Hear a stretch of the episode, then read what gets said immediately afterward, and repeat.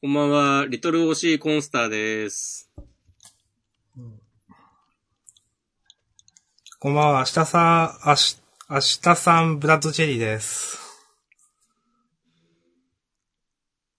ジャンダンでは週刊少年ジャンプ最新号から我々が6作品を選んで、それぞれについて自由に感想を話します。新連載や最終回の作品は必ず取り上げるようにしています。はーい。ということで、えー、っと、本日2010 2020年4月6日月曜日、週刊少年ジャンプ2020年19号で、えー、ジップマンがはい。最終回を迎えたんですが、はい。事前協議の結果、はい。まあ、ジップマンのことは気にせずに3つあげようやっていうね。はい。そう。ということで、あげております。今回私の方が先にね、あげさせていただきました。ちょスラック立ち上がってないけど大丈夫か？覚えてるっけ？何あげたっけ？えっと、私は明日さんがあげたのが、えっと、お出てきた。鬼滅の刃、チェーンソーマン、アンデッド・アンラックの3つ、押し込まんよね、よろしくお願いします。えー僕が選んだのは、えー僕のヒーローアカデミア、僕たちは勉強ができないアクタージュの3作品です。はい。で、今回は、これプラス、この6つプラス、えージップマンと、あと、ワールドトリガーの話をね、はい。したいなと思っておりますよ。。はいい。まあ、そこまで込みのね、まあ、ちょっと1時間目標でね。やっていきましょサクサクやっていきましょう。う。はい。ということで、まずは、えっ、と、関東表紙はワンピースだったか。うん。うん。はい。ワンピースはワンピースで結構好きですけど。いマグカップ応募する？や、したいかな。あ、これ続くんだね。ええー、そうなんだ。あ今、見てたら、あ、本当だ。うん。マジかよ。ちょっと B コース。アクタージュ。第3弾の B コース。でもこうんのケイちゃんす、うーん、このデフォルメ、なんかよくわかんねえな。そっか。はい。はい。はい。なるほどね。あー。来週、第2弾は、ヒロアカド呪術回戦か。そうですね。で、第3弾は、えっ、と、ハイキューとアクタージュ。第4弾が、えー鬼滅の刃。で、えっ、と、炭治郎と禰豆子という、もう、押し、押しだな、鬼滅の刃。うん、あー、まあ、ここ、こういうグッズになるってことは、まあ今ジャンプが推している、そうですね。チェーンソーマン来ないんだな。そうですね。えー、なんかこの、ちっちゃい、なんかこの、なんだろう、キャラクターのこの造形、なんか、縁にいる。これは結構好み分かれると思うけど、うん。あの、鬼滅の刃のイラストはいいな、これ。マグカップに書かれている。マグカップの、うん。そうそうそあ、これいいですね。その、う。うん。マグカップ本体には、あの、その各キャラクターのデフォルメのイラストがあるんですけど、そう、他も結構いいなと思うんですけど、なんか、鬼滅の刃は普通になんか可愛いというかおしゃれというか、うん。いいなと思います。虎取とかもね、なんか、ちょっと違う感じのデフォルメで、これはこれで可愛いなと思いますけど。そうね。でも比べると、鬼滅はなんか原作再現度が高い気がする。このイラスト。うん。ですね。うん。うん。僕は原作中なんでね。お。ちょくちょく言いますね、それ。そう、こういうグッズの、まあ前からね、たまに言いますけど、ああ、言ってますね。そうアニメのグッズだとピンとこないとかね。うん。こういうのも、なんか、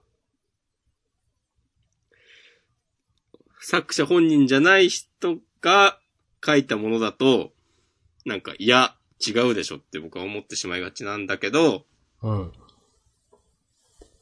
でも、このねずこと炭治郎は、いいんじゃないかなというふうに僕も今思いました。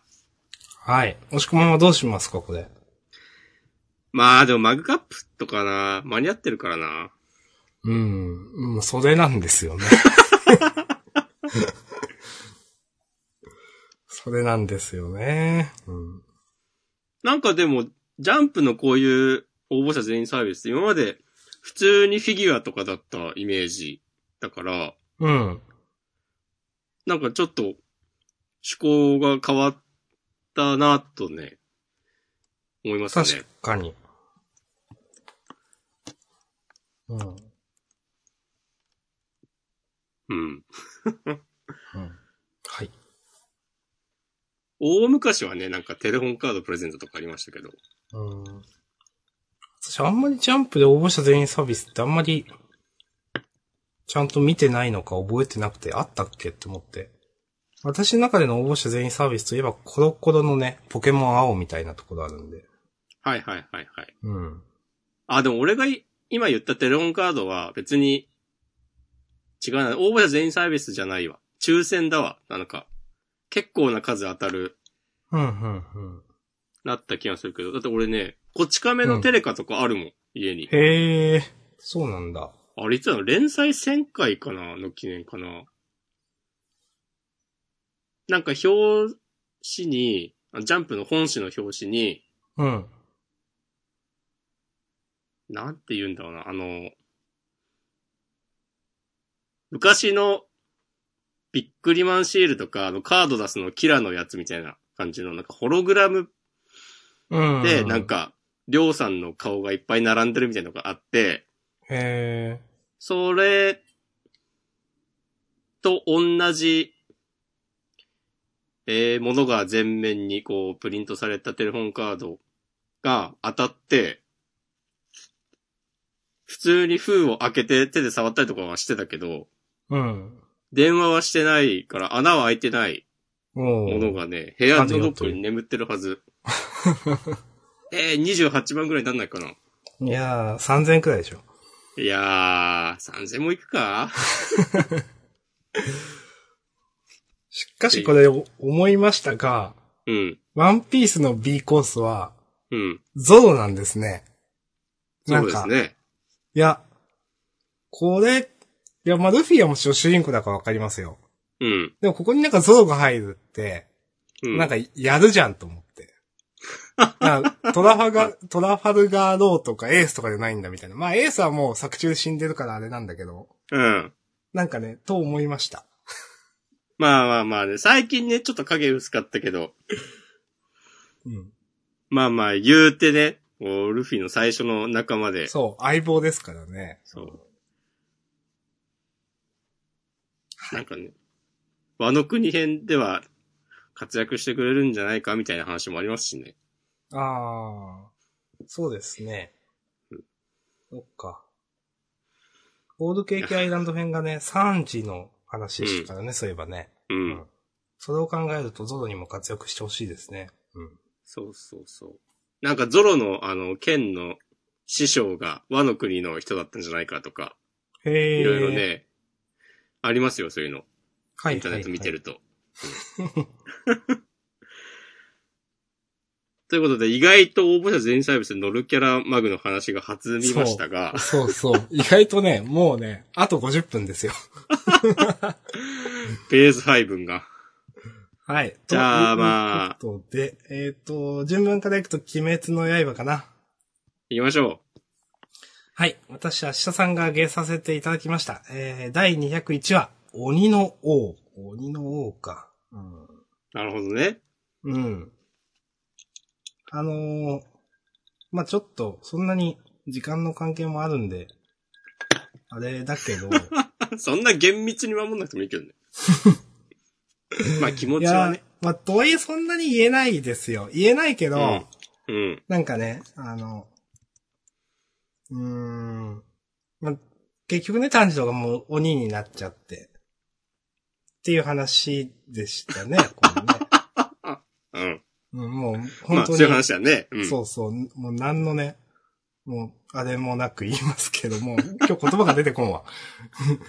ザックバランにとか竹を割ったとか言おうと、ね、なんか違うなと思いながらね、言いました。はい。うんで、まあ、伊之助ね。伊之助。最後、俺たちは仲間だからさ、兄弟みたいなものだから、誰かが道を踏み外しそうになったら、みんなで止めような。どんなに苦しくても辛くても正しい道を歩こう。これ多分、えっ、と、炭治郎のセリフなんですよね、このモノローグはね、多分。うん。うん。で、まあ、伊之助、最後、切れねえ、つって、できねえ、つって。ああ、伊之助はそうなるよなと思って、なんか。うん。いそうなるよなと思って、ちょっとね、うーってなりました。や、わかります。うん。なんか、なんだろう。この、今回の話見て、いや、なんか、今度は炭治郎を殺す話を200話くらいこれからやれたらどうしようと思って。そんな悲しい話はないわと思いながら、なんか、いや、それはね、俺もちょっと思ったけど、いや、さすがにそんな悲しい話はね、さすがにないと思うけど、でもそれだったら悲しいと思って、それだったらちょっと、後藤家先生も似すぎるだろうと思いましたけど。うん。まあでもまだね、その、ねずこっていうカードが残ってるんで。そうだね。そうそうそう。だから、戻ってくれると信じてるぞ。うん。うん。結構ね、わかりやすく残ってるもんね、なんか。そう、そうですね。だって今週だってね、なんか、んねずこみたいなことを、あれ、い善逸が言ってたんだっけ？どこだったかな？うん。うん。だから、ねずこがいるっていう情報は結構わかりやすく読者に提示されてるっていうか。うん。まあだから何かしらもちろんあると思いますけどね。うん。で、まあ、無惨がもう死んだっていうのは確定みたいな感じですね、これはね。そうだね。書き方としては。うんなので、もう本当にこれで、本当に終わっちゃうんだろうな、みたいな感じですね、でもね。うん。さっき言った、あの、こと、ようなことにならなけそう、れば。炭治郎を200話かけて殺すみたいな話にならなければ。ライブはライブでそんなのありましたね。あ、そうなんですか。私、ライブはライブ通ってないんですよ。あそうなんだ。なんか、あの、世界を救おうとする勇者みたいな人が、なんか魔王に落ちる的な、ああ、なるほど。オルステッド、つったかな。ああ、あの、有名な人だ。そうそうそう。あの世で俺に詫び続けるオルステッドですね。そんなやつ。かな？あ、だからオルステッドじゃないのか。わかんないけど。詳細は忘れました。はい。好きなゲームなんですけど。ありがとうございます。はい。という感じです。まあ、うん。うん。まあ、なんか終わるんだろうなって感じがしました。うん。そうだね。うん。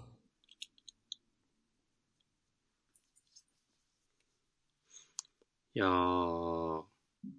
なんか、あの、最後、無惨が赤ん坊に戻った、うん。でっかい赤ん坊になった時の、うん。なんか別に理由付けとかなくても、なんかインパクトあったし、ええやんって思ったんだけど、今週で、なんか、その、この、冒頭でね、旅に付されようという際に、もがいてもがいて私は産声を上げたっつって、こう、この時の姿かとか思って、なるほどなっていうはい。うん。とか、この最初の無惨のモノローグで、あの、産屋敷さんのことを認めてたりとか、うん。うん。その、思いこそが永遠であり不滅っつって、その、思いは受け継がれて、こう、必ずお前を倒すみたいな感じだった、こう、鬼殺隊のことを、まあ、ちゃんと無惨も認めてたんだなっつって、うん。で、まあ、それで、それによって、もう、やられる寸前まで来て、で、ちゃんと相手のことを認めて、で、でも、いや、だったら俺だってそうでしょ、つって思いやる、ぜっていう、そうそうそなんか、ちゃんとしてんなと思いました。うん。う。わかります。うんう。ん。すごい、な、なんだろうね、その、今までさ、この、味方側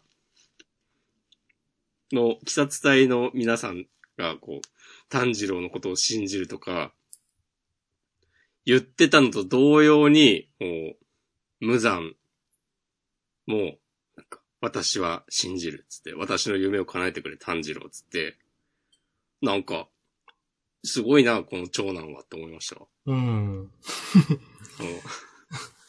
なんかその、最後に、ん無残の格が上がったの良かったなと思いました。そうだね。そうそう。うん今までの感じだと、もう、もう俺が死んだら意味ねえみたいなうん。キャラクターかと思ってたけど、まあ、そそう、まあ、死ぬ直前までそうだったのかもしれないけど、うん最後にその、私の夢を叶えてくれ炭治郎みたいなことを言うようなキャラになってるのはなんかちょっと、お、なんかいいキャラじゃんみたいにね。うん。そうそう、死に際に格が上がった感じがするなと思いました。なんか、私が知るなんて、こう、認めん、みたいな、ね、うだうだ言って、そうそうそなんか死んでくみたいなね。そんなキャラ、かなと思わせられてましたけど、う。そうそう。そう、そんなことはなかったと。うん。そうそう。まあ、実際最後の最後までもしかしたらそうだったのかもしれないけど、でも、うんそうやってね、鬼殺隊の、その、もう感動して震えたみたいな、からのこういう、っていうのはすごく筋が通ってるなと思います。うんうん。はい。私は OK です。はい。僕も大丈夫です。はいじゃあ、ありがとうございました。うん。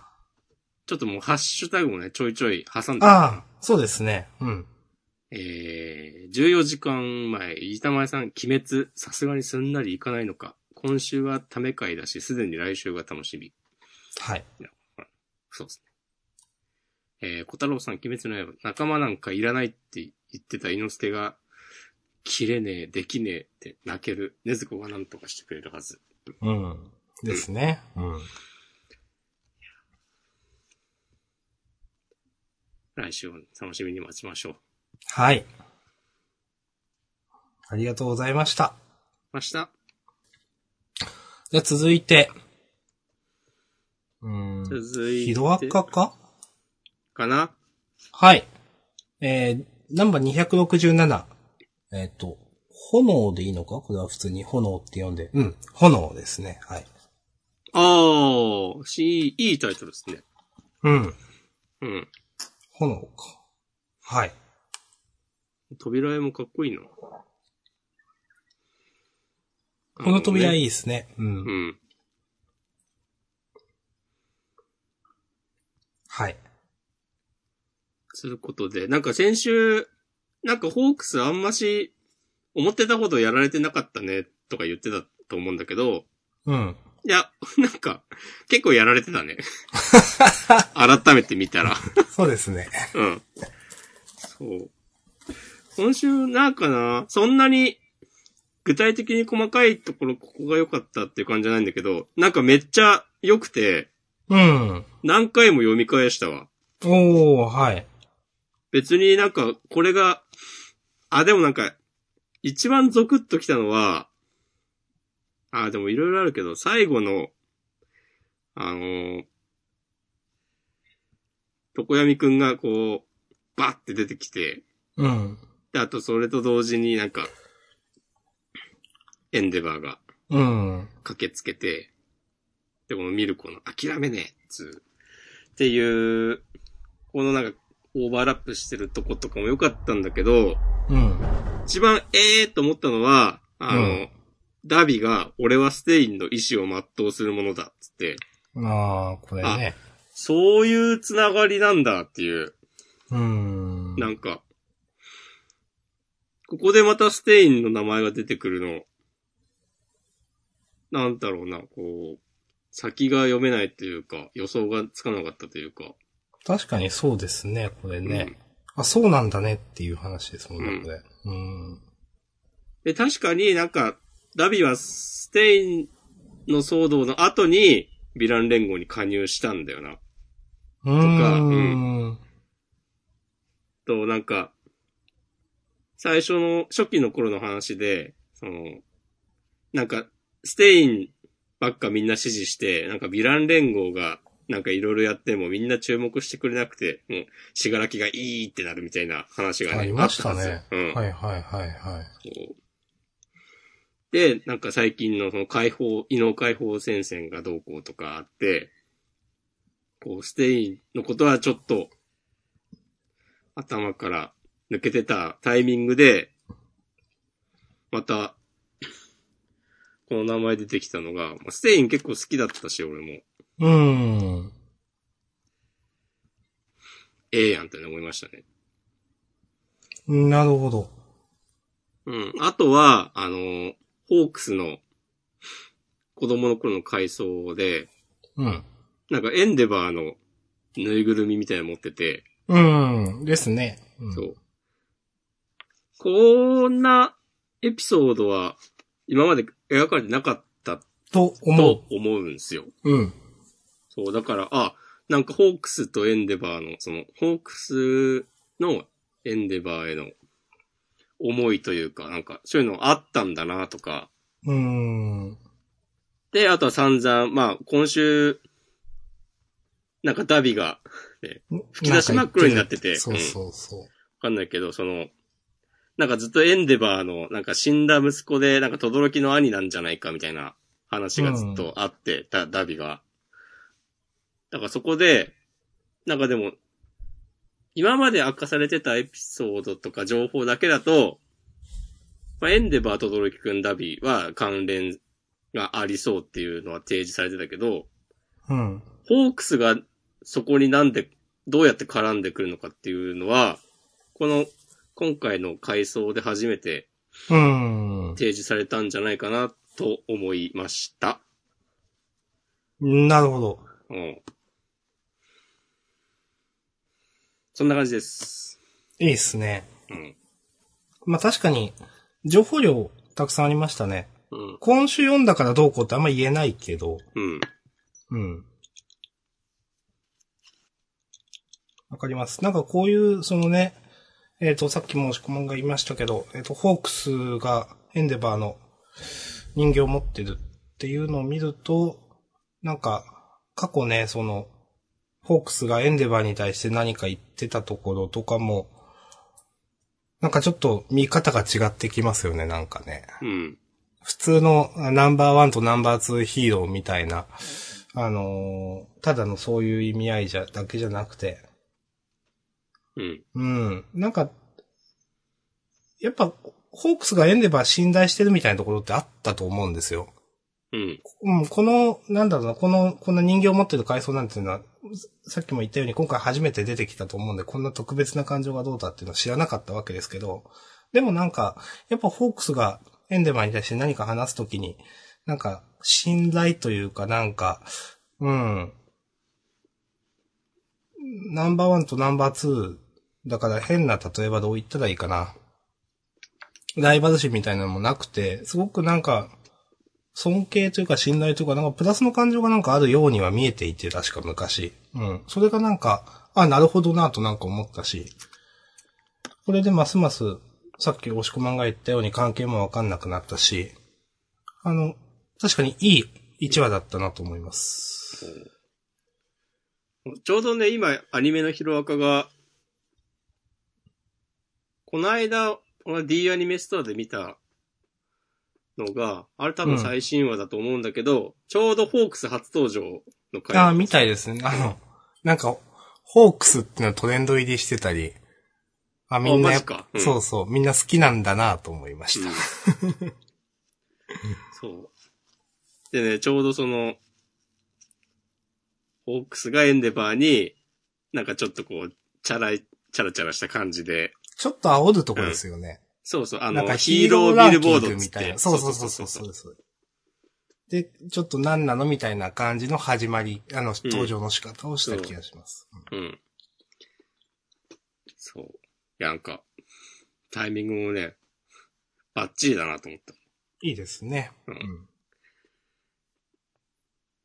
いやー。まあ、こんなとこで。はい。大丈夫です。ありがとうございました。はい。おいで、続いて僕たちは勉強ができないかな？はい。私がえー選びました。はい。問い154、うん X イコール機械仕掛けの親親指姫編丸4。はい、よろしくお願いします。はい。い。うん。これはね、なんか、if ルートっつって、こうルート if、どっちか忘れちゃった。ルート if だったかな。ルートバ1ーンとこう目打って、こういう話かっていうのは、ちょっと正直思いましたね。うん。うん。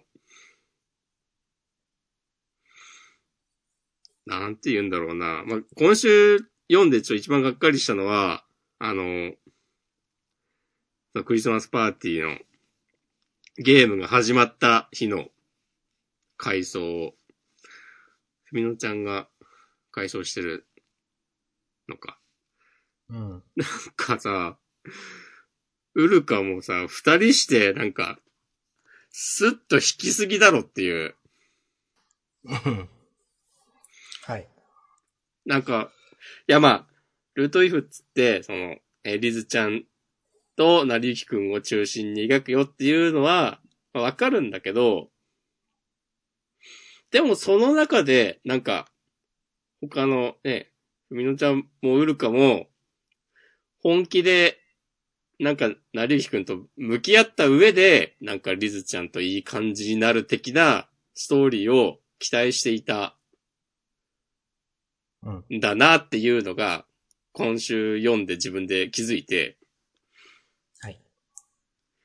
いや、こんなさ、スッと、頑張れ、りっちゃん。とかいう感じになるのってさ、うん、いや、なんないと思うよ。いや、100万歩譲って、ウルカは、この成りゆきくんとリズちゃんが、なんか、二人でキャッキャしてる様子を見て、うん。なんかそれがなんか本気のゲームだって、なんか実感して、それで、それをなんか自分でそう思って身を引いてしまうっていうのは、まあ、まあわかることにしますわ。その自分でそう思ったんだから。うん。ふみのちゃんはさ、それをウルカに言われてさ、あ、確かにそうかも、みたいになっただけで、それで恋を諦めますかっていうのが、なんかあまりにもだなっていう。うん。うん。私はですね、はい。今週ちょっと一瞬あげようかと思ったんですよ。うん。でも、なんかあげること、あげて叩くこともなんか慈悲、慈悲だなと思って。叩くって何？叩くってそう。ジャンダンでね、漫画をね、叩いたことなんてないですよ。そっか。いや、この僕弁にね、時間を取るということすらね、ちょっとね、どうかなと思ってきて。あもう一番厳しい制裁じゃないですか。まあ思いましたよ。で、私は、うん。あーどっちかっていうと、ウルカちゃんが弾いた方がピンとこなかった。うん。あ、俺もね、別にピンとは来てないよ。あうん、そう、そうなんだけど、うんうんその、うん。あの、な、うん、えっ、ー、とね、えっ、ー、とね、どう、どう言ったらいいかな。まあ、だって、ゆいがくん別にさ、リズちゃん好きなわけじゃないじゃんだって、この時点で。そうだね。そう。なんなの、それ。っていう。うん。で、まあ、やっぱこんなんだったら、二人、リズちゃんとふみのちゃん、ふみのちゃん出さない方が良かったし。こんな微妙な話するんだったら。言い過ぎだぞおいうん。でもそう思う。なんかこれ、これ誰が得してんのかな、この話って思うんだけど。うん。なんなんかさ、うん。仮に自分が、めっちゃ、リズ推しだったとしても、うん。このエピソード読んでなんか素直に喜べないわ。いや、本当だよ。うん。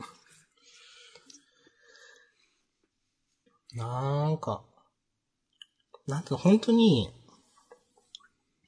まあ、ルート if とは言うけど、うん。本編と同じ濃度で描いてくれよって思うんですよね。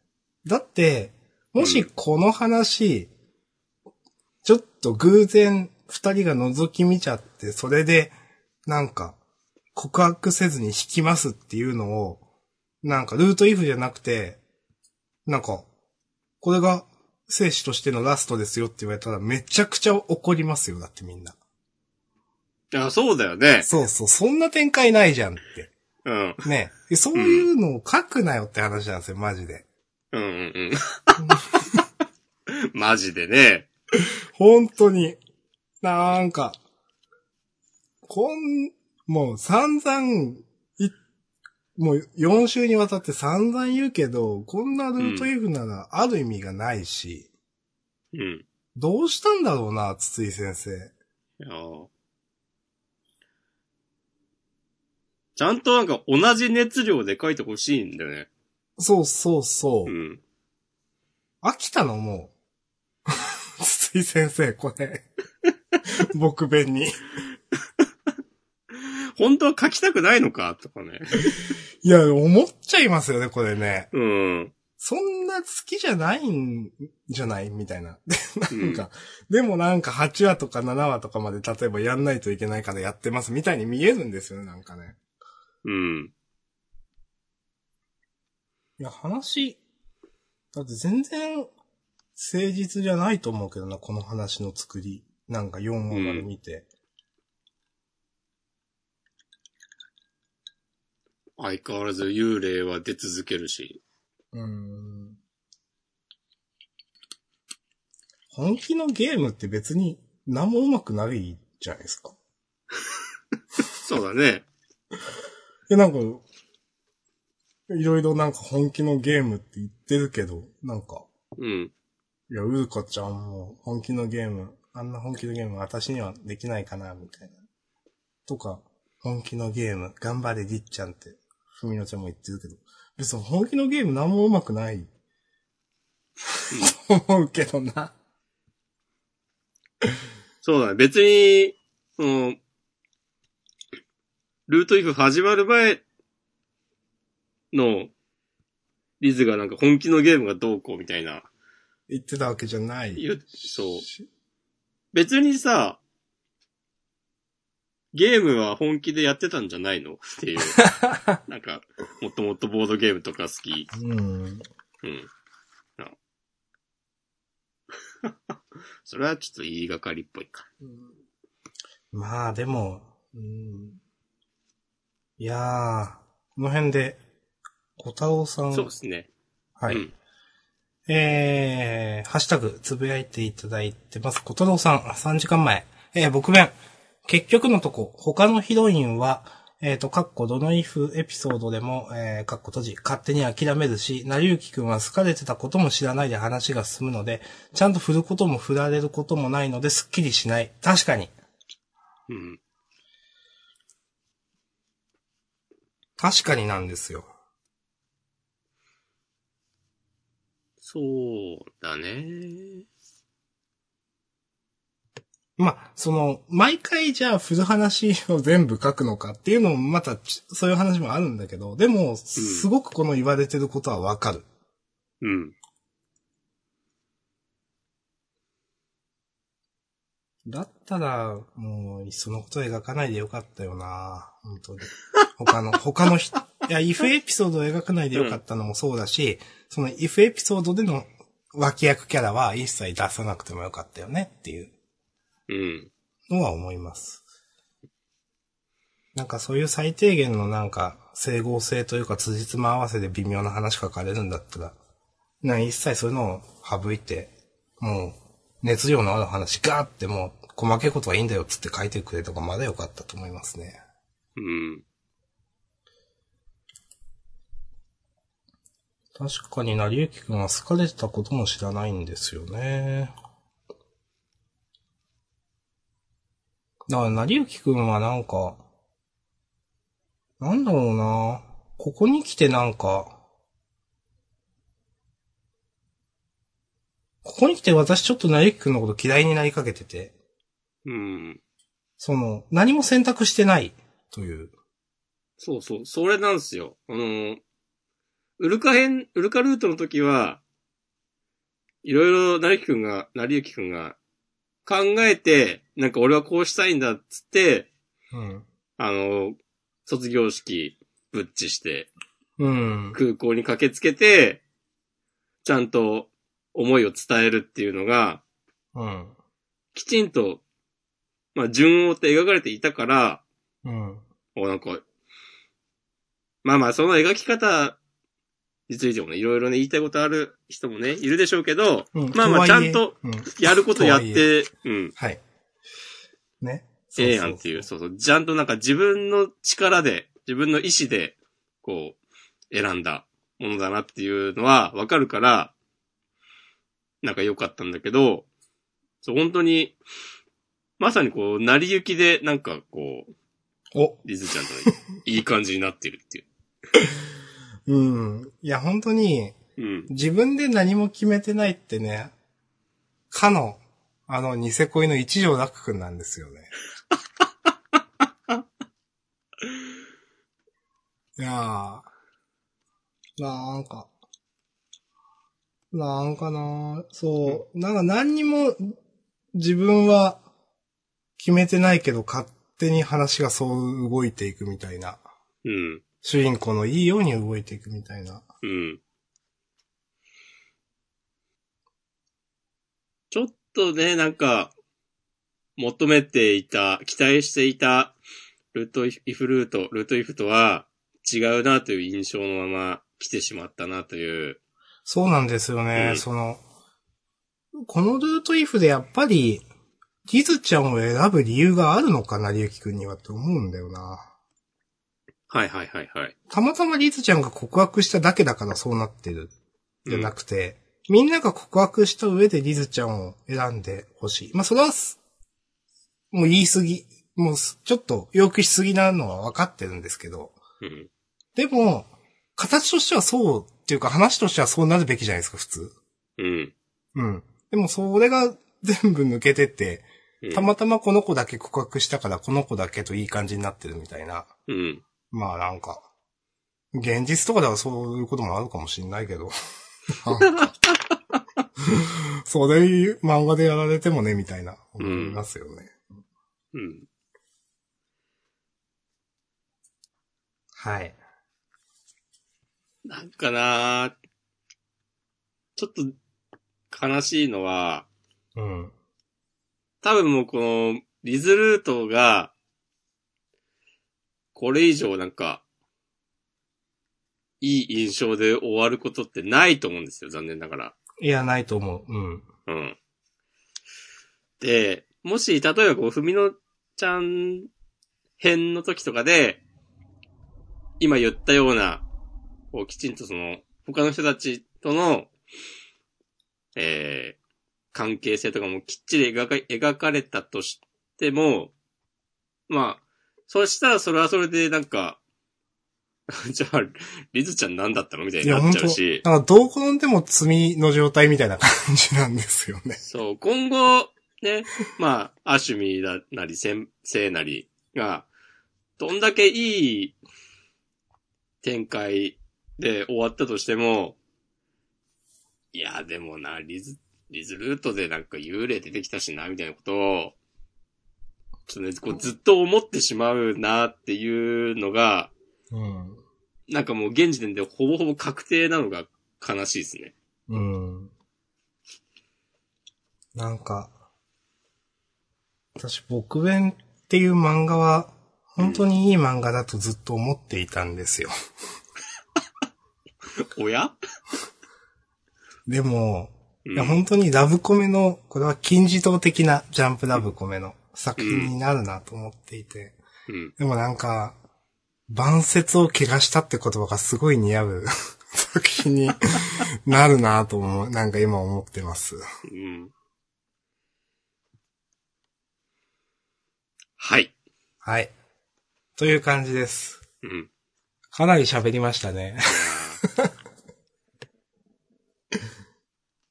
まあ、よろしければ、ね、ルートイフね、が、発表された時のジャンダンのとかもね、聞き返すと、こうね、落差に。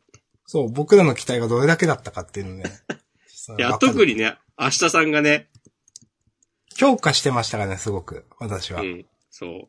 なんか俺も、いや、試み自体はすごくいいと思うけど、これなんかワンチャン、なんかめっちゃ人気落ちて、なんか続きはジャンププラスでとか、こう、ありえないくはないよね、的なことを、なんかちょっと言ったら、明日さんが、いやいやいや、僕弁は最後までやりますよ、みたいな。そんな、そのなんか、アンケート取れなくて、ちょっと、かといって、まあ、打ち切りももうできないから、別の媒体に行くみたいなことはないですよっていうね、結構熱く、おっしゃってね、いました。あの、あの時のね、我々の、明日さんの、熱量を、いや、なんか、積み上げた信頼ってこんなに簡単に崩れるんだな、って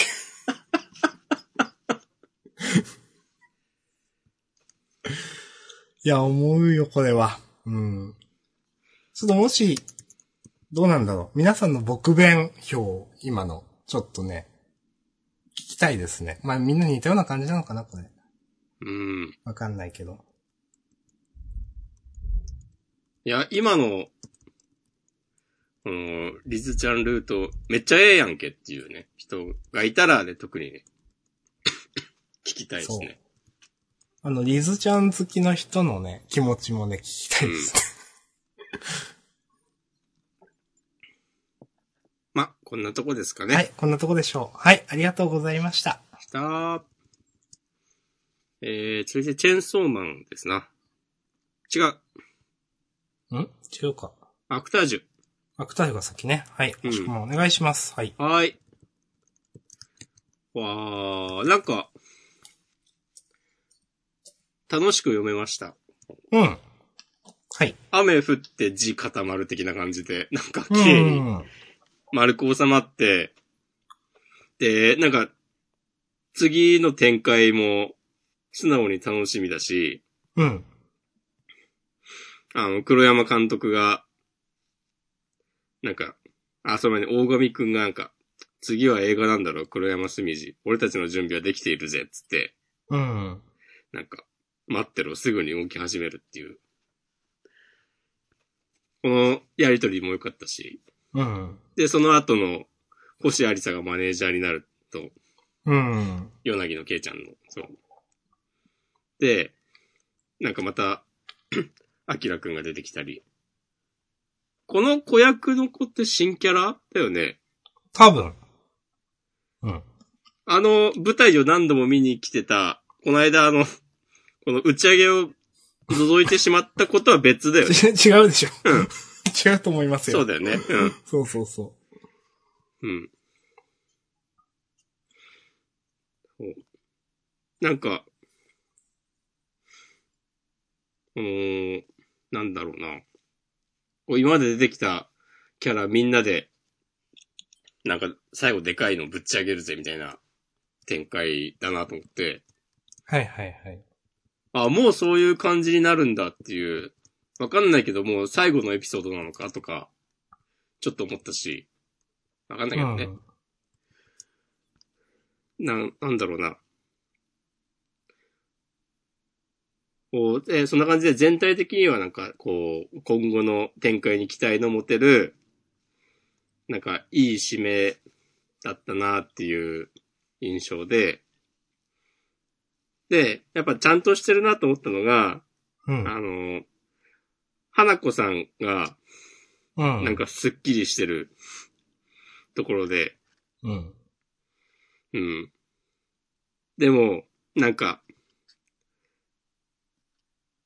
そこで、あの、黒山監督とこう、なんか、酔いつぶれた花子さんがね喋ってて、うん。私はもう二度と演出をすることはありません。それどころか、絵も小説ももう描きたいと思えないんです。もう作らなくていい。作る理由がない。やっと自由になれた。つって、まあずっとなんかこう突っ伏してた花子さんがやっと自由になれたのとこで顔を上げて、なんかめっちゃキラキラお目目になってて。そうですね。これね、ちょっと面白かったですね。うん。で、それに対して、なんか、黒山監督がボソッと、なんか、ズリーなお前だけっていう、うん。言って、なんかその、この小回りめっちゃいいなと思って、うん。これ、ね、いいですね。なんか、なんていうかな。あの、黒山監督の後ろになんかもう余白があって、何も背景とか書いてないんだけど、うん。この、なんていう、まあその、表現者の苦悩みたいな話だと思うんですよ、このやりとり。うん。うん。で、その、黒山監督が、こう、抱えているものをなんかこう、後ろの余白で感じさせられるというか、うん。なんか、その感じがいいなっていう、ちゃん、なんで、なんだろうな、ちゃんとってこともないけど、今まで、まあ、ヨナギのケイちゃんはじめ、役者を中心に描かれ、描いていたアクタージュで、その、うん。その監督、脚本、なんていうか、なんだろうな、その、僕、我々がっつって一般化していいのかわかんないけど、まあ、なんだろうな、その、いわゆるクリエイターみたいなことを考えたときに、うん。役者ってちょっと違うなって思うんですよ。はい。それは。なんか、で、それこそ、花子さんみたいに絵を描くとか、小説を書くとか、うん。なんかそういう人のことの、ん？そういうことやってる、そういうことがなんか創作だなっていうふうに、まあ、うん。別にね、役、演じる人をね、こう下に見るとかじゃないですけど、なんかそういう、わかりやすいその作り手っていうポジションの人たちにもこうスポットが当たったというか、で、うん。まあ、あく、今まではその、まあ役者の皆さんを中心に描いてたから、その、まあそれこそね、岩尾さんとかは、きちんと描かれてたかもだけど、まあこういう、なんていうの、ちょっとこう裏方というか、そういうポジションの人たちのこともちゃんと書いてくれたのが良かったなと思いました。なるほどです。よろしくお願いします。褒めましたね。はい。褒めました。私はですね、この、最後、うん、この子役と、うん。アキラくんが出てきたところ、まあ、うんあれ？黒山監督の映画撮らないの？って思って、ああ、なるほどね。ちょっとがっかりしたんですよ。うん。なんか、うん。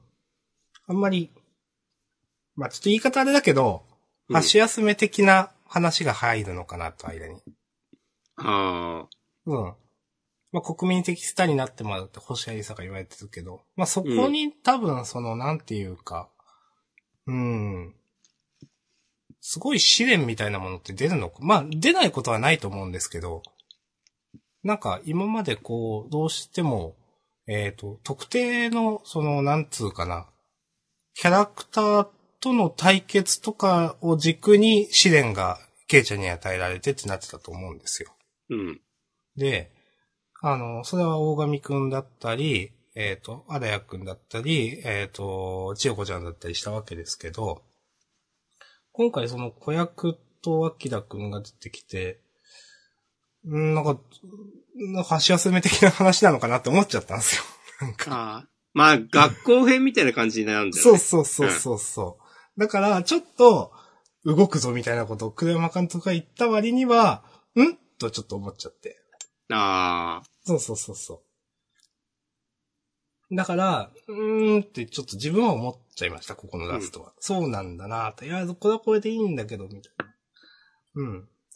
で、あとさっき押し込まんが言ってたところは確かにいいなと思っていて、まあ、ズリーナお前だけっていう、その、まあ、黒山監督1話から俺は撮りたい映画があるってずっと言ってたわけですけど、うん。なんでそれ撮りたいのかとか、まあ最初はなんかただの黒山監督って、なんつうかな、まあひょうひょうとした、えっ、と悩みもなさそうな、えっ、と、まあ野心、野心家というのかわかんないけど、まあ、本当に、なんだろうな、や、やりたいことをやり、やる人みたいな感じの、や、イメージの人で、えっ、と、まあ、ずっと今までそれは貫かれてきたわけですけど、ここで初めてなんか、なんていうかな。まあ、そもそも山の上の花子さんは、こうこうこういう理由があって、絵を描いていましたとか、いろいろあったわけで、で、自由になれた。で、そこで、まあ、ズリーナお前だけって栗山監督が言うってことは、あ、じゃあ栗山監督はそもそも何を目指して映画を撮ろうと、その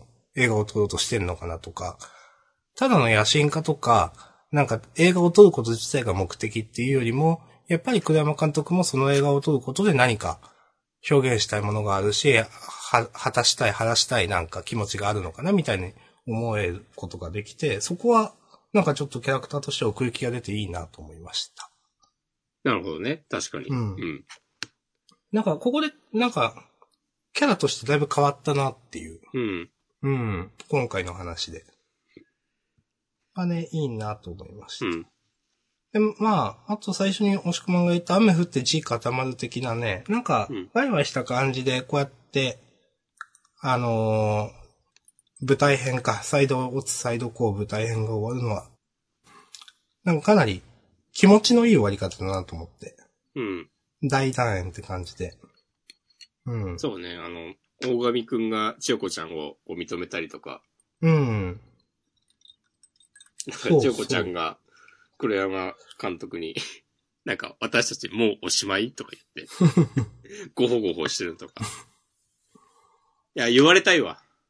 千代子ちゃんに。ですね。うん。いや、これから始まるんご、っつって。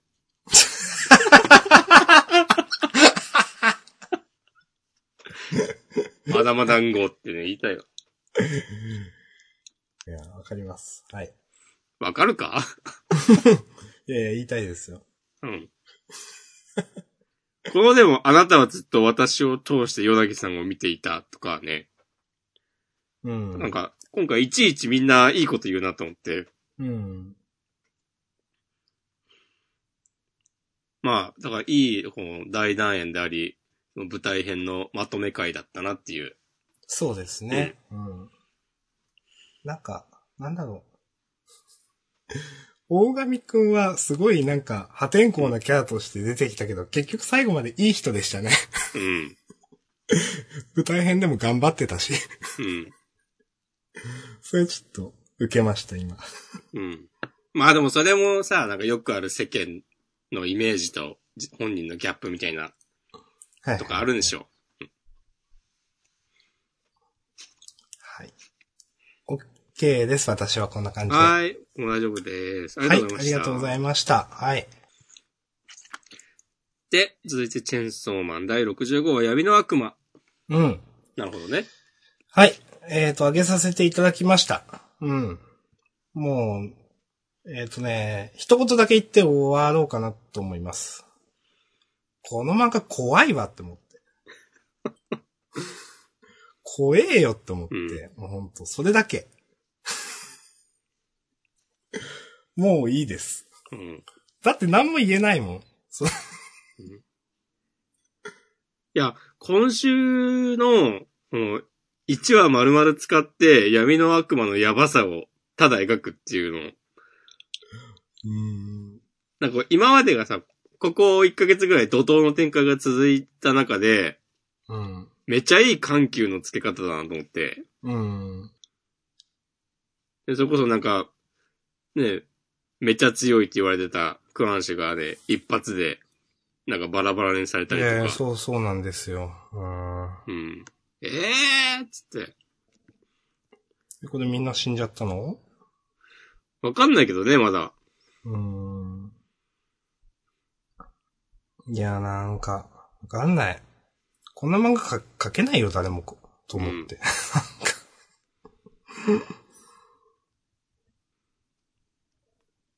ねえ、なんか結構溜めてた、あの、暴力の魔人、ああ、いやねはい。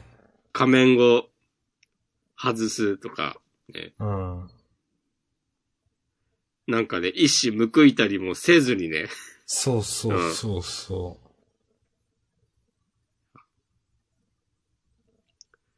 なんかね、いいっすよね。でも、早川はさ、う。うん。あの、未来の悪魔が言ってた、けど、なんまか、2年後に死ぬみたいな話だったから、あ、うん。今回もなんとかなるわけでしょ、多分。うん、多分。うん。そこだけが、なんか今のところ、私たちに、こう、提示されている希望だなっていう。うん。あと、そういえば、地獄に行く前に早川が見た少し先の未来みたいなって、うん。結局何を見たのか明かされなかったですよね、うんと思って。なんか、それが、こういうのを見たのか、それともまだ、全然また別の展開のを見たのか、とかで、もしかしたらまだ話は変わりそうだなと思うし。わかんないです。ね。そうそう。あの時見たのはこういう展開ではなくて、なんか、みたいなね。そうそうそうそう。ああ、なんかどのぐらい先が見えるのかってわかんないもんね。なんかちょっと先とは言われてたけど、うん。そのちょっと具合がわかんないもんね。そうそうそうそう。まあ、あれわざと描いてなかったのは、な、何かしら意味があると思うんですけどね。うん。うそうそう。どういったの、どういったその未来を見たのかっていうのがわざと描かれてないっていうのは。うん。あ、俺はなんか普通に、あの、地獄に行くことっていうことですか？うん。かなって思ってたけど、確かにそうじゃない。っていそうう。のも全然あるなっていうそうなんですけどね。うん。こう、でも素直に読むとな、してやられるからな、このまま。しかし、なあ、デンジが、ね、こう息吹き返したときは、お、うんこれはもしかするともしかするかなって思ったけど、全然もしかしなかったわって思って。だよねって思いながら、思いながらね見てました。はい。デンジ毎回死ぬっていうね。確かに。うん。え、でもこれ魔人の皆さんはさ、ワンチャン復活するっていう理解でいいのかな？なんかね、そういう話なんですよね、多分。私よくわかんない。人間はダメなのかな？人間は多分ダメなんじゃないかな。うん。その辺のね、私設定をちゃんと 覚えてないので、うん。魔人は生き返る可能性があるのか。うん。多分。うん。あと、私これわかんなかったんですけど、うん。サメの彼が、うん。どうか、チェーンソー様どうか蘇って俺たちの願いをって言うん。って死んじゃったのは、これはなんか、願いって何なのってわかるんですかみんな。わかんない？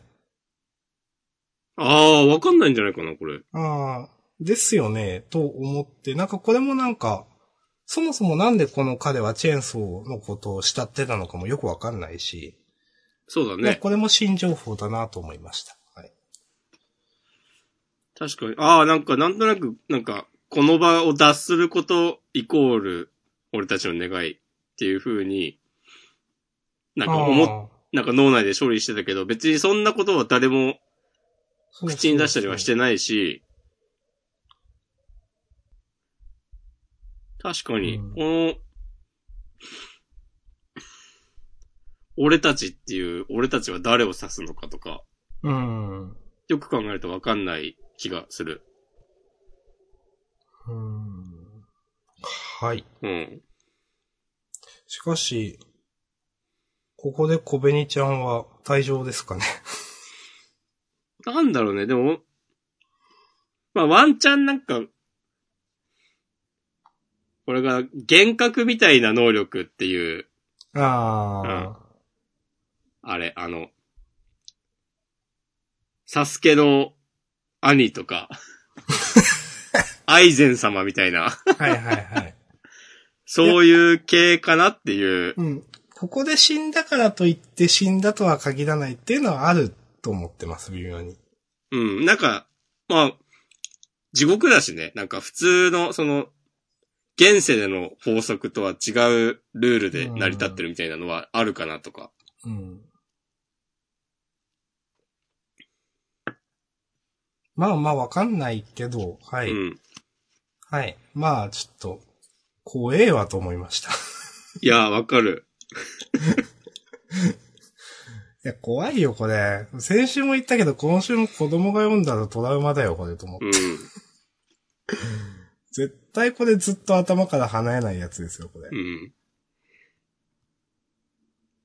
確かになんか、夜中ふと目が覚めて、今週のチェーンソーマン思い出したら、ちょっと冷えってなるわ。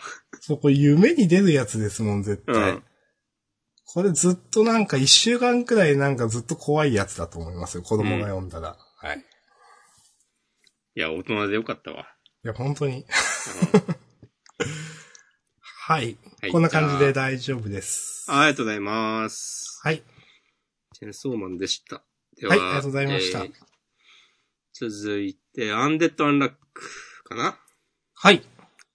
あげさせていただきました。うん。えー、どうしようかな。うん、まあ面白いなと思って全体的に。うん。うん。で、この、なんかゾンビの女の人と、なんか、結婚式あげるみたいなのもなんかちょっと面白かったし、私は嫌いじゃないです、この展開は。で、まあ一番なんであげたかっていうと、まあこのスポイルが出てきたところ、結構かっこいいなと思って。うん。このスポイルっていう字とか、なんかそれでね、あーなんかいいなと思いました。このおどろおどろしい感じというか、なんかこのちょっと、もうゲームチックなのかな？スポイルっていうこういう、まあどう表現していいかわかんないけど。うん、なんかちょっとゲームっぽさは感じたわ。うん。あの、嫌いじゃないでうんす、すごく。なんかオリジナリティあるなと思って、漫画でこういうことを、こういう、うん、表現って。うんんなんかかっこいいなと思いました。私は個人的には。うん。うんで、まあそう、そうですね。それがあったからあげたみたいな感じかな。ちょっとまだね、なんだろう。もっと意味不明な、なんだろうな。このスポイルっていう存在はもっと意味不明なやつかと思ってたんですけど、そうでもないんだなと思って。ああ。思ったよりもなんか現実的な存在なんだなっていうか、もっとなんかこの間のなんかなんだろう、幹部会議みたいなところでは、うん。あの、全然、ちょっと、マジおどろおどろしい感じの、全然意味わかんねえみたいな感じの、存在なのかなと思ってたけど、あ、そうでもないのかと思って。うんまだなんかね、この漫画が面白いのか、どういう、どの程度のその面白さなのかっていうのを測りかねてます、私は。なるほど。うん。はい。とはいえ、話自体は面白いので、うん。楽しく読んでます。わかりかな？こんな感じです。はい。まあ、あの、えっ、と、前回も、前回っていうか、少し前にもアンデッド・アンラックについては言ったんですけど、ちょっと戦闘分かりづらいよね、みたいなところが、あると思ってるんで、それが次どうなるかな、みたいな感じです。なるほど。うん。はい。OK です。はい。ありがとうございます。はい、ありがとうございました。いやー。これまあちょっと言うと、まあ、主人公、アンディがなんか、一貫していいやつなのがいいね。ああ、なるほどね。う。うんん。読んでて気持ちいい。うん。男前で、男前でなんか、惚れた女には一途みたいなのがあって、うん。で、自分の過ちは素直に認めて、こう、そうそうそう謝ることができる。最高やなっていう。うん。1話の時点ではかなり破天荒なね、うん。なんか裸みたいなのが結構クローズアップされてて、かなり破天荒なキャラに描かれてましたけど、うん。なんかね、スーツ着てる、普通に様になってるし、さっきうん押し込まんの言ったように、あの、人としてもかなり、お、こいついいやつじゃんってういう、ん。すごくさ、思います。伊達にこう、ずっと生きてねえなっていう。そうそうそうそう。うん。あのーやっぱ読んでて気持ちがいいですね、こういう主人公はね。うん。うん。ね。なんか今、ふと、なんだっけな。タイトルが思い出せない。魔女の森人？違う。違うんだンプ漫画じゃな。ない？何？レオレーションを思い出しました。あー。うん。さて、じゃあ、続いて 続いて、ジップマン？いきますか。最終回ですね。はい。えー、017、俺とお前で。はい。うん。そっかって感じだね。うん。あんま言うことを、言えることない。いや、どうすればよかったと思います？うん。うん難しいこと言いますね。まあそうだね。それが分かってるんだったら、もう、漫画描きなよっていうね。言う漫画描きなよっていう話ですからね。まあとはいえ、ねこう一読者の立場でこう好きかっていうの楽しいじゃないですか。うん、そうですね。そういうポッドキャストですよ。まあまあ本当に。うん。あの、それだけ、それだけです。それしかないです。うん。これはあの、最終第2巻という、うん。久しぶりに結構突っ切った、突っ走った、そうだね。うん。漫画だなと思いました。うん。そうだ、なんか最近はなんか、最低コミックス3巻まで行くようにしてるんじゃないかっていう話がね、あったりもしましたけど、大体こう、まあ30話弱ぐらい続いてたもんね。うん。まあそれについても、なんか、ああまあいいか、インターネットの噂みたいなことをね、あんまよう言わんか。し知らないけど、それは。はい、まあまあまあまあ、はい。あのーこのね、何も言えない感じは、うん。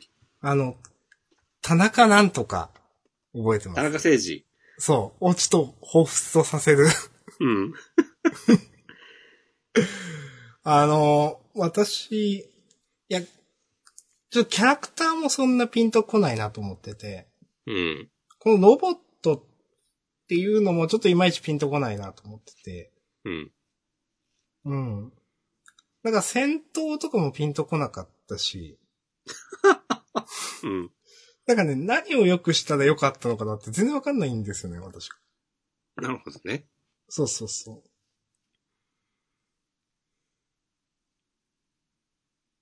う。うん。どうですか？まあまあ、おおむね同意ですわ。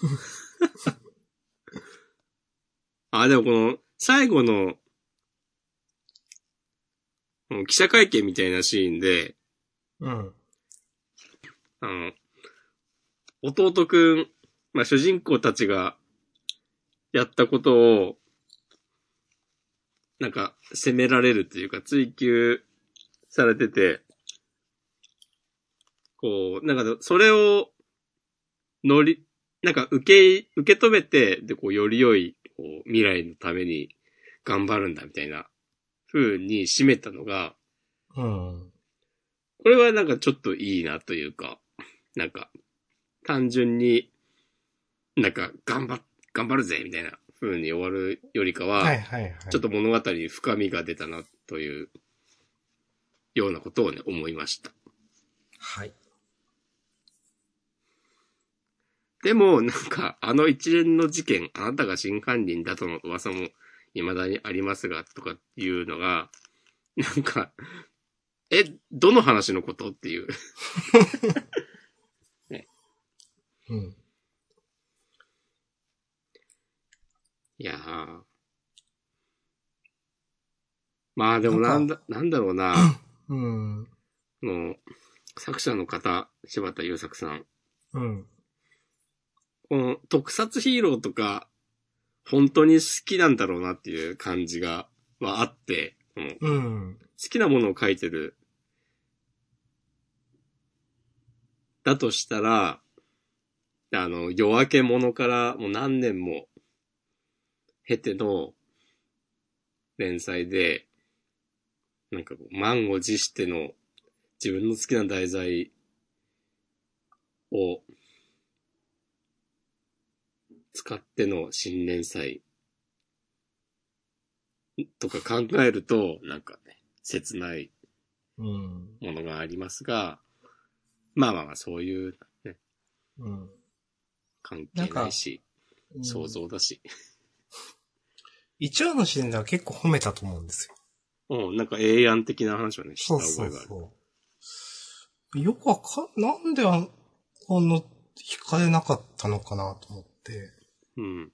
全然わかんないんですけど、なんか、うーん。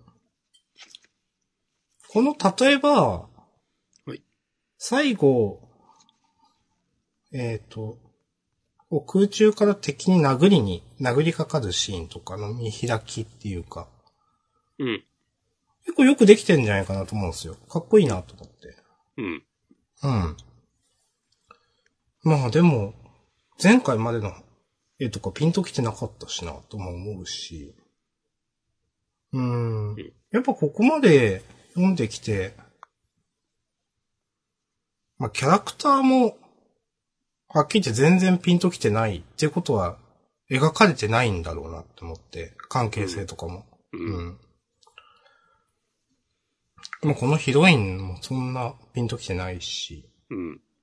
ヒロイン、まあ、主人、結局一番描きたかったのはこのね、主人公とお兄ちゃんだっけ？この兄弟の絆だと思うんですけど、まあ、ジップマンの、なモチーフにもなってる下が、ジップ、ジッパーの。でも、まあ、そこもそんな描けてなかったし、なんかいろんなものが中途半端になっちゃったなって感じがします。なるほど。うん。うん戦闘は戦闘でなんで勝ってのか全然覚えてないんですよね、いいちいち。そうね。なんかう、ん。割と、うおーっつって、勝そう、てた。なんかし、うんそう、知らんけど勝ったみたいな。うん。それもよくわかんなくて。なんか、うん。苦戦するときは苦戦するけど、なんで苦戦するかわかんないけど、うん。苦戦してるし、うん勝つときは勝つ、なんで勝ってんのかはよくわかんないけど勝ってたんで。もう、そうですね。はい。厳しいな、下さんは。そうかな？はい。あの、こんな感じです。うん。まああと思うのは、うん。このジップマンのデザインが、造形がうん。かっこよくないんだよな。はい。っていうね。でもこれもなんか狙ってたのかもしれないけど、なんかわかんないけど、うん。70年代、80年代のなんか、こう、ロボットアニメとか特撮とか、あんま詳し、全然詳しくないけど、うん。なんかそういう雰囲気をやりたかったのかなとかうん。は、ちょっと思わなくもないけど、なんつうか、2020年の漫画の、そのロボットとかなんかコスチュームとかのなんかデザインとしては、ちょっとなんかフックがないというか、うん。それは思う。うん。まあ感覚の問題だから、うん。どういう風にしたらいいとかわかんないけど、うん。結構難しいですね。うん。うん。まあそういうなんかセンスみたいなのはしもうしょうがない。終わりますか？はい、終わろ まあ、まだね、ワールドトリガーあるんで。うん。まあ、はい次回作にご期待くださいなんで。あ、いいですね。はい。うんまだね。まあ、俗、俗に言う、ツーアウトですわ。はい。まだまだお待ちしております。うん。はい。じゃあ、ワールドトリガーの話しますか。そう、あーその前に本編の優勝を決めませんか？そしてじ、事後予告も先に。おー、なるほど。じゃあ、えっ、と、事後予告言います。えーはい事後、面白さもりもりのジャンプに無視、無視できない漫画大集結ということで、うん。えっ、と、未知、襲来、運命が動き出す、春の新連載3連弾の第1弾、えー後期で後期な、えーと、完全変態ギャグ、表紙関東から46ページ、えー長谷川智弘先生の新任王者森キングということで、はい、長谷川先生の帰還です。これ読み切りあったよね。ありました。記憶にあります私はピンときてない。うん。俺、受講予告を見るのを完全に忘れてたんですけど、うん。お？ギャグ漫画が来るということは、うん。アグラビティボーイズやばいのかっていう。はいはいはい。ちょっと掲載順やばいですよね、あとね。うん。最近。うん。今週はね、一番最後だし。うん。ただ私、森キングは、うん。ピンときてない。スプリングウェポンの方がまだピンときている。まあでも、長谷川智弘さんは結構なんか積み重ねで笑かしてくるタイプだと思うんですよ。そう、それもある。うん。長谷川先生は、読んでいくと確実にチャンネルが合ってくるし、積み重ねが生きる先生なんですよ。うんそうそうそうそう。だからなんか読み切りは、俺もなんかそこまでピンときてなかったような記憶があるけど、うん。読み切り、その一回読んだだけよりかは、なんか、いけんじゃないかなっていう、まだ。ああ、うん。なるほど、なるほど。期待したいですね。はい。そして、えっ、と、第、えっ、と、二、二例、二つ目が、木田坂淳先生のボーンコレクション。これなんか見ましたね。木田坂淳っていう名前に見覚えがある。あるね。うん。検索します。なんか読み切りかな、これも。はい。そうじゃない？うん、多分そう。ボーンコレクション、ボーン、あ、ボーンコレクション、まんまこれ読み切りであった気がするな。骨。あった気がする。なんか、骨の話。アメリカみたいな舞台だった気がする。まあいいや。はい。そして、次の、次と言っても、ジャンプ第24号、タイムパラドックスゴーストライター、原則市間健二先生、作が伊達ひの常弘先生。作がクロスアカウントの伊達先生じゃないですか。なるほど。そういうスタイルで来たか。いいんじゃないですか、はいはい。あの、クロスアカウント、話も伊達先生でしたよね、確かあれ。そうだね。うん。ちょっと、だから期待できるって言い方はちょっとひどすぎるけど。はい。うん。ちょっと、なるほどと思います。はいへえ。あ、でも、今度の、その春の新連載3連弾は、連続じゃないんだね。うん。うん。そうですね。なんか、すごい間が空いてますね。あ、でも、来週、再来週は続くのか。そうですね。20、21は続く。で、24の間が3週空いてる。う。うんん。あ、でゴールデンウィーク？合併号が挟まるとかなのかな、あ、でしょうね、多分ね。もしかしたらそういうことですね。うん、?22、23合併号で、それ開けて24号になるのかな？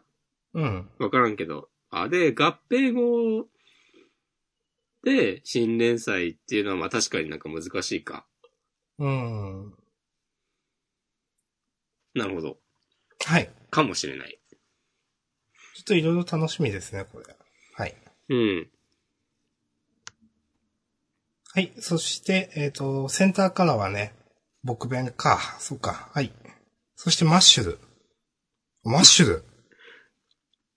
マッシュルさ、ここにも書いてあるけど、なんかあの、端末、端末じゃないか。あの、最後のページの煽りにもさ、まさかの大好評みたいなこと書いてあって、ちょっと笑ったんだけど、でもね、はっきり大好評ってね、あんまり書かれないですからね。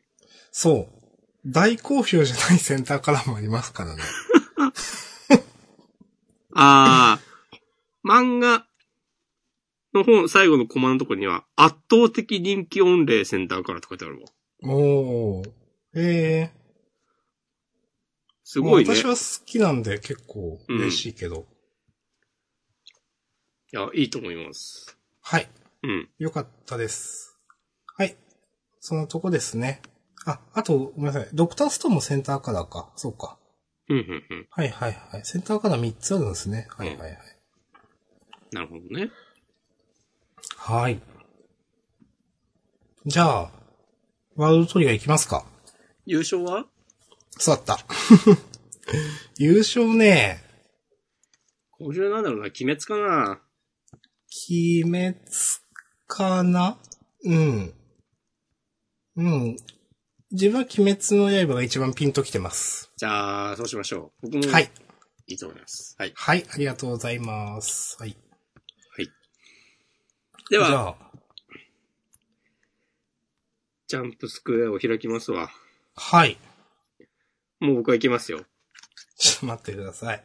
第194話、三雲治丸18と、えー、第195話、雨鳥地下丸9。なるほどね。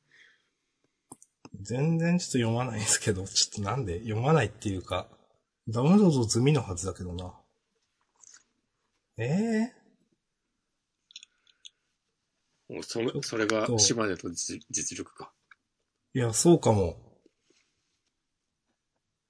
ええちょっとな、なんで、本当になんでこれ、ちょっと。再起動しないといけないのか、ちょっと。いいですよ。はい、再起動します。タブレット。タ、タブレットをですね。うん。まあ、押し込まんから先喋っててもいいっすよ、今の間。はい。あ、なんか、ハッシュタグ見てたら、あの、久しぶりのトリオンキューブさんが、おおめっちゃツイートしてくれてて、マジですか？はい。その、ワールドトリガーについて。ああ、はい。うん ピンポイントでなんか、出現した感じがちょっと受けたのと、ありがとうございますっていうね。ありがとうございます。え、先、え、それは、えっと、ジャンダンハッシュタグついてる？あ、ついてるついてる。あ、じゃあ先それ読んで、もういい？わかりましたもらってもいいですか？はい。はい。じゃあ、いきます。えー、っと、26分前。うん。えー、ナスさんに、おさむが素直な動きと評されたこと、えー、犬飼に通じなかった、えー、嵐山に教わったガードを外す戦法、えー、キトラが教えたおさむの役割と努力の方向性、すでにヒュースが隠し玉を持っていることが、えー、二宮隊にバレていたのに、わざわざヒュースが二宮を落とそうとしていたこと。これらがすべて繋がっているように感じ、鳥肌が立った。なるほど。なるほど。あありがとうございます。りがとうございます。あー、確かに、確かにな。そうか。その、例えば最初の夏さんうに、ん。素直な動きね、つって言われたうん。とは、だからまあやっぱ、その上位陣から、実力者から見たら、なんか、おさむの印象は、あそう見えると。あまだあんまりこう、戦術戦略面で、戦略はわかんないけど、まあ実際の動きとしては、まあまあまあ、まあ実際 C 級程度の実力しかないのを、いろいろあって B 級に上がったみたいなポジションだし、うん。うん。まあまあ、全然、大したことないわみたいなことを思うと。まあ、その夏さんと同様に、その二宮さんも、そう思ってたから、あの、実はアステロイドじゃなかった、この、ずっとハウンドだったっていうのを見抜けなかったとかね。うーん。その、おさむが弱いゆえに、その、そうはいう可能性があるとも思わなかったとか、うん。っていうことかなこの1個目は。犬飼に通じなかった、ガードを外す戦法ってのはなんだ？なんだ、アーシャさん。こそ練これはでも、あそこ、コソレンの話？うん、こそ、こそ練したのあたりかなと思って。違う？そっか、春島さんに一通り、あの、本人が学ぶ、学びたいと思ったならそれが、つって。一通りレクチャーー。受けた。再起動できた？あ、できました。すいません。うんあの、開きました。はい。うん。よし。いや、わかる。なんか、俺は今月の話を読んだ後に、あの、うん今回のランク戦、始まったとこからは全部読み返したんだけど、うん。このトリオンキューブさんの、もう、いや、その前からいろいろ、そう、今回につながるようなエピソードあったでっていう、このうん。ご指摘。いや、感謝いたします。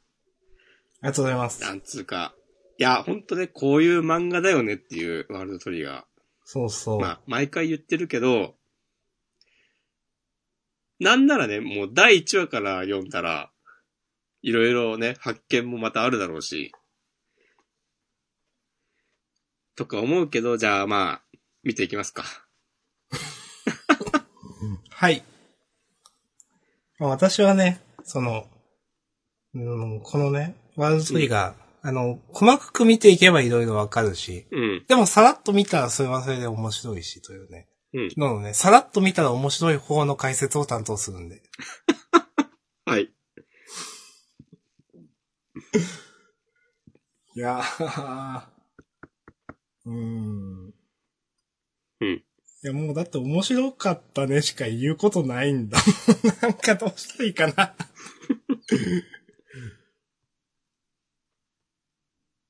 いや、明日さんの、ヒュースと並ぶ推しキャラ、二宮さん、どうでした、うん。う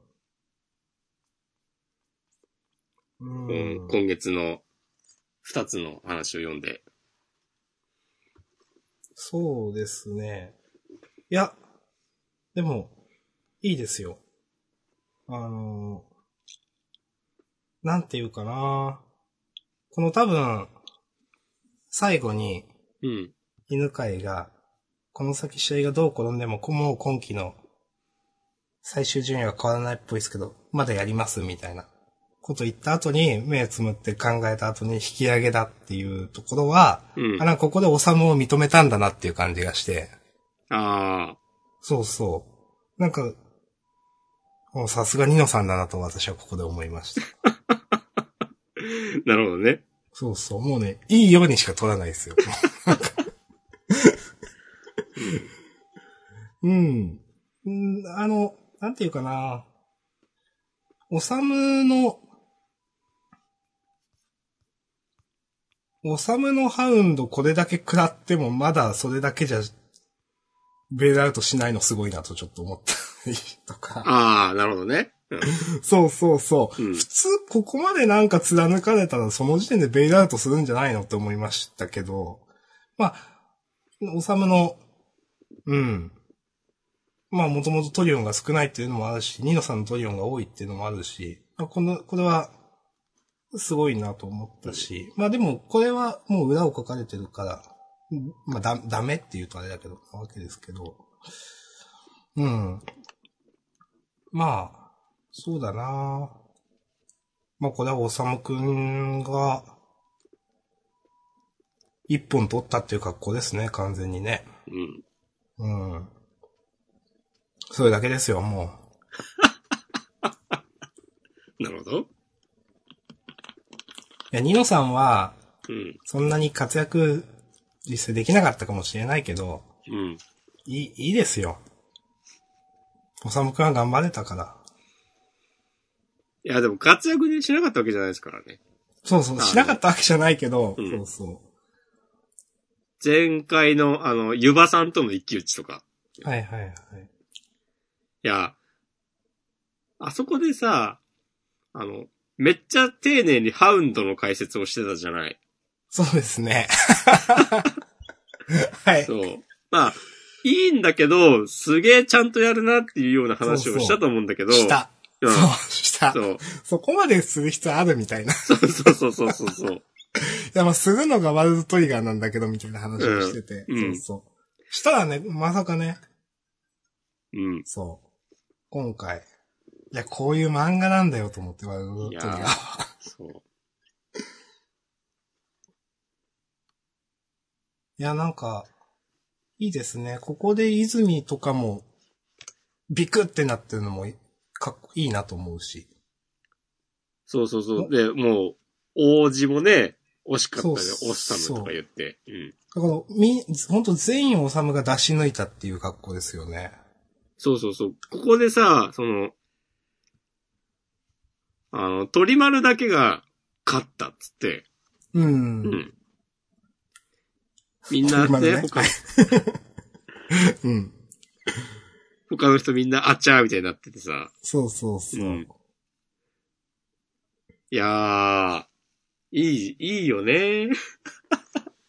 いや、これね、本当にね、この、なんかこの話は、ワールドトリガーを象徴するような話だなと思いました、なんか。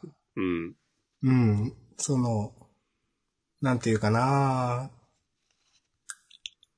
ここまでできることをやってきた。うん。本当おさむは、できることしかやってないんですよね。うん。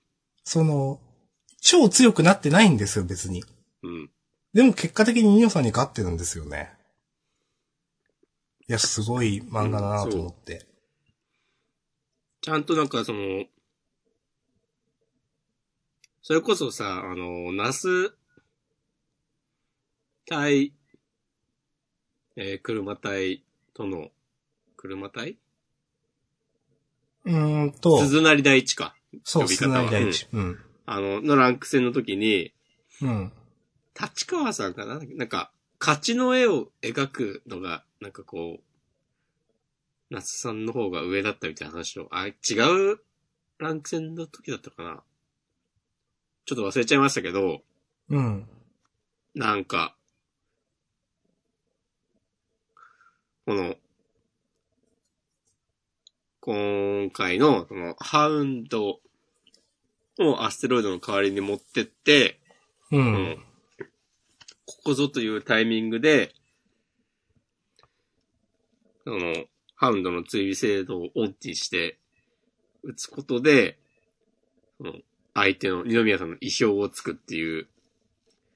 これをなんか、なんかどこまで事前に考えてるのかわかんないけど、うん。だってもともとね、なんか、ヒュースと地下でどうこうとか、で、や、話でやってたじゃん。あの、うん。ランク戦前の準備の時は。そうですね。そのあたりは来月とか描かれるんですかねう。ん。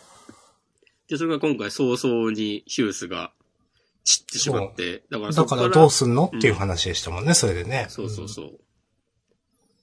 でさ、その、それを受けて、なんだっけな。この観客の皆さんが、ああ、これ、玉駒第一やべんじゃねえの第二か。やべんじゃねえの？つって話してる時に、なんか、鳥丸が、なんか、おさむがヒュースの代わりをするんでしょうね、みたいなこと言ってて、うん。なんかみんながさ、いや、それはきついっしょ、みたいなリアクションをうん。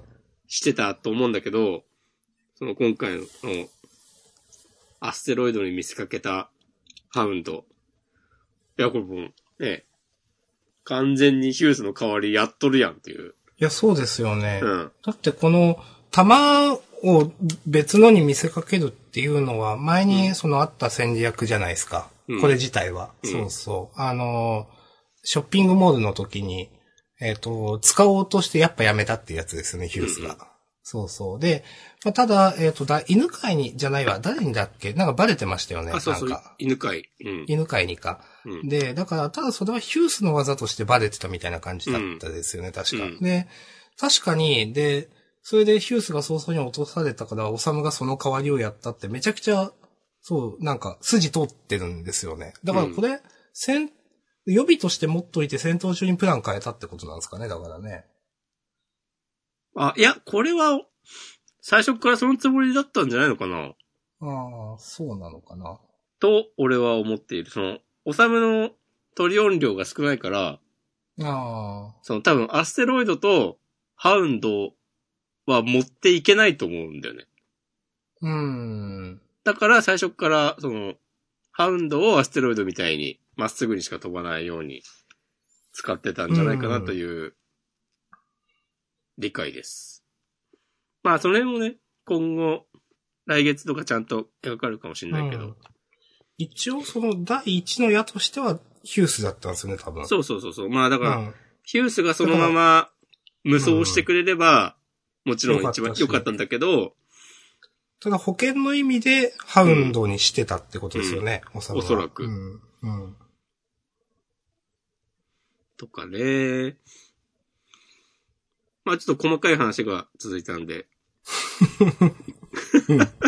いや、無限に細かい話ができる漫画なんだよな。そうそう、あの、漫画にこんな言わないですかね、普通。そ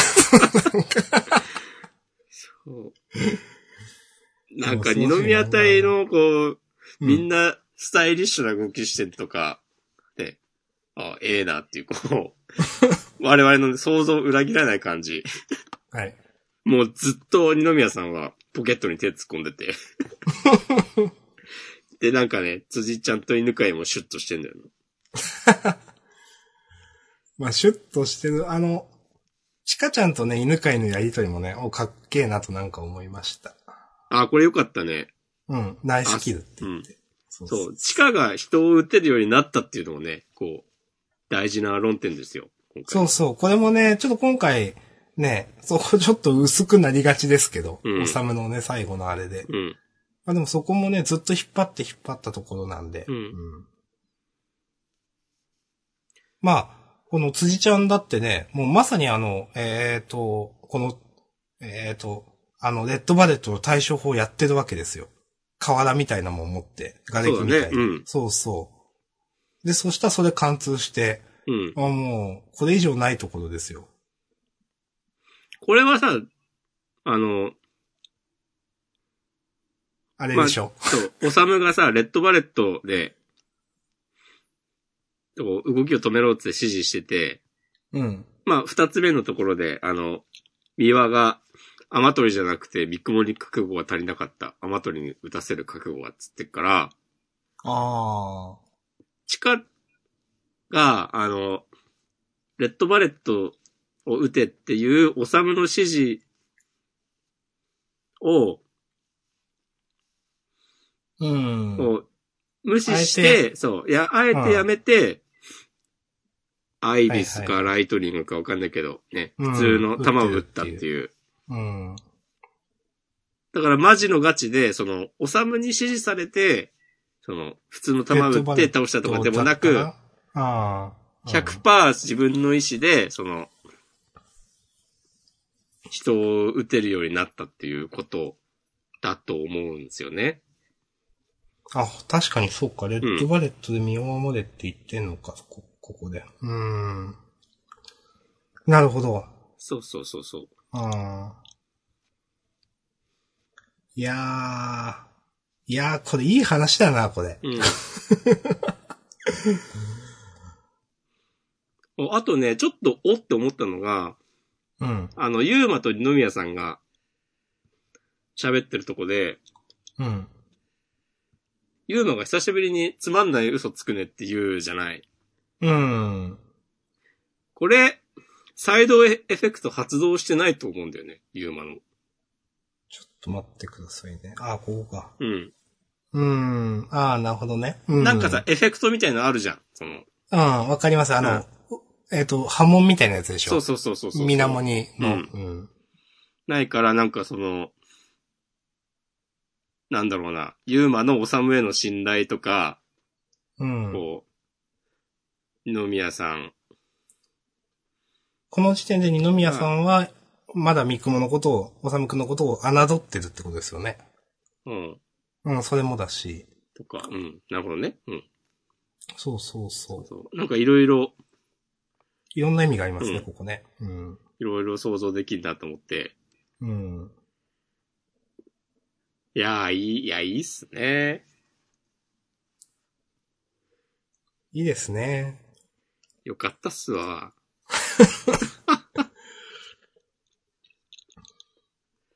うん。うん。かな、だいたい、だかな。うんうん。はい。いやー、うん。いや、よかったわ。よかったですね。なんか、本当に、なんていうかな。どうやって勝つのっていう話をまあ、して、してっていうかずっと論点になってたわけですけど、うん。本当に、これなら確かに勝てるな、勝てるかもなっていうのをちゃんときちんとやってくれるのがワールドトリガーのいいところだなと。うん。全然無理がないんですよね。いや、うんそんなみたいな。うおーっつったから覚醒して勝ちましたじゃ全然ないんで。いうん。や、なんかそ、それね、ほんとすご、すごいと思いますよ。こんなになんか納得できるっていう。うん。はい。いやー。いや、いい本読ませてもらいましたわ。うん。これ、あ、ヒュースがなんか、チカちゃんが打つところで、ここだって言ってる。なんかヒュースと、まあヒュースが、チカは打てるんだろうって言ってたし、うん。前に。まあ、それを確信してたんすかね。ヒュースは。そう、そうじゃない？なんか別にう、ん。地下と、なんか、その、通信してるっていう感じではないもんね。うん。いやー、細けえな、やっぱ、そういう、うんそうやって見るといろんなところが。うん。はい、はい。OK です。だいぶ話しましたね、今日は。いや、本当に。1時間って何だったっけ？みたいな。はい。まあ、えー、よろしいですか？おしこまんは。うん。まあ、時間のね、流れ方は人それぞれ違うから。そうそうそう。無限時間で話したかもしれない、今回。もう3体しますわ。先週で終わったんでね、その話はもういいんじゃないですか。そういえばなんか、ちょっと、まあ、余談というか補足というかですけど、はい。あの、アニメ新情報は16ページをチェックっつって、なんかキービジュアルみたいなのが公開されてますね。お、マジですか、んちょっと、それ見てないかな。俺もさっき気づいたんだけど、それ、本、本誌の話ですよね。そうそうそう、ジャンプスクエア、あ、スクエアの方。あ、そう、スクエアのスクエアの 16? カラーページの最後、あ、これか。へえ。テレビアニメはいワールドトリガー最新ビジュアル解禁っつって、はいはいはいはい。まあ、おさむが真ん中にデーンって出て、えー、ゆぱさんもまでやるのか。っていうことだよね、きっとね、素直に取れば。うん、まあ読めば。うん。うん。ゆばさん、かとりちゃん、王子。うんそう、生駒さん王子。うん。だからまあ B 級ランク戦終わるとこまで、やると期待していいのかなうん、まあ二宮、この話も、までするのかわかんないけど。楽しみですね。そっか、でもそっか、この、うーん、ここにニノさんがいないのはな。うん。まあいいか。はい。あと、たまたま気づいて、ちょこの余談の余談みたいな感じなんだけど、うん。その一個前のページの、新しい漫画賞、うん、うん、うん、うん。すごい、すごくない？これ実は。うーん、これすごいです掲載誌ね。の枠を超えた超豪華審査員集結。ジャンルはファンタジー限定。暁の世界漫画賞募集中れ。すごいですね。この審査員普通にすごいよね。うん。これすごいですね。まあちょっと一応、スクエア買ってない方もらえると思うんで読むと、えっと、まず、えっと、堀井裕二さん、えっと、ドラゴンクエストシリーズゲームデザイナー、えっと、星野、これ、勝田先生でいいんですっけ、うん。確かえっと、D グレイマンの星野先生ですね。で、えっと、藤田和弘先生でいいんですっけ？これ。うん。まあ、ですよね。で、牛虎、えーカラクリサーカス等の、えー先生ですね。そして、えっ、と、鈴木中場先生、七つの大罪。七つの大罪しかか書いてないんだ。まあいいけど。ライジングインパクトとかのことは触れない。いろいろあったんやろうな、みたいな、なんか、その、大人の都合がいろいろあったんやろうな、というね、はい。そして、えっ、と、青のエクソシストの加藤和恵先生でいいのか、これは。あんまり。うん。多分。うんなるほど。が、の5名というね、本当に確かに掲載誌の枠を超えた、ご超豪華審査員集結。そうですね。鈴木先生なんてね、ジャンプとサンデーと、あれ？サンデー書いたんだっけ、うん。チャン、マガジンいや、なんか、少年、週刊少年誌4つ、全部やったんですっけ、グランドスラム的な。そう、なんか、鈴木中場さんだけなんでしょ、確か。それ。で、なんか見たことある気がする。すごい話だな、それも。七つの大罪解決、完結しましたね。ああ、そうですね。うんうんへえ、こんなんやってんだね、スクエア。これ知らなかった。これ前からなのかな、うん、すごいですね、これね。うん。これすごいな。いや、これすごいよね。いや、これすごいと思う。うん。いや、いいっすね、なこういう。なんかね、べうんそう。なんか出版社の枠、掲載誌の枠とかね。まあ、我々には関係ないもんね。そうそうそうそう。そうなんか、お祭り的な雰囲気もあるし、うんうん。こういうね、なんか、楽しい新しいことやるのはすごくうん。いいなと思いますね。思います。ご時世だからこそ余計に。うん。はい。こんなとこでしょうかね。そうっすね。まあ、ほぼ2時間みたいな感じになっちゃいましたけど。はい。じゃあまあ、まあサクサクっとあと、フリートークちょこっと話しましょう。はい。はい。じゃあ本編この辺りで終わります。ありがとうございました。ありがとうございました。はい。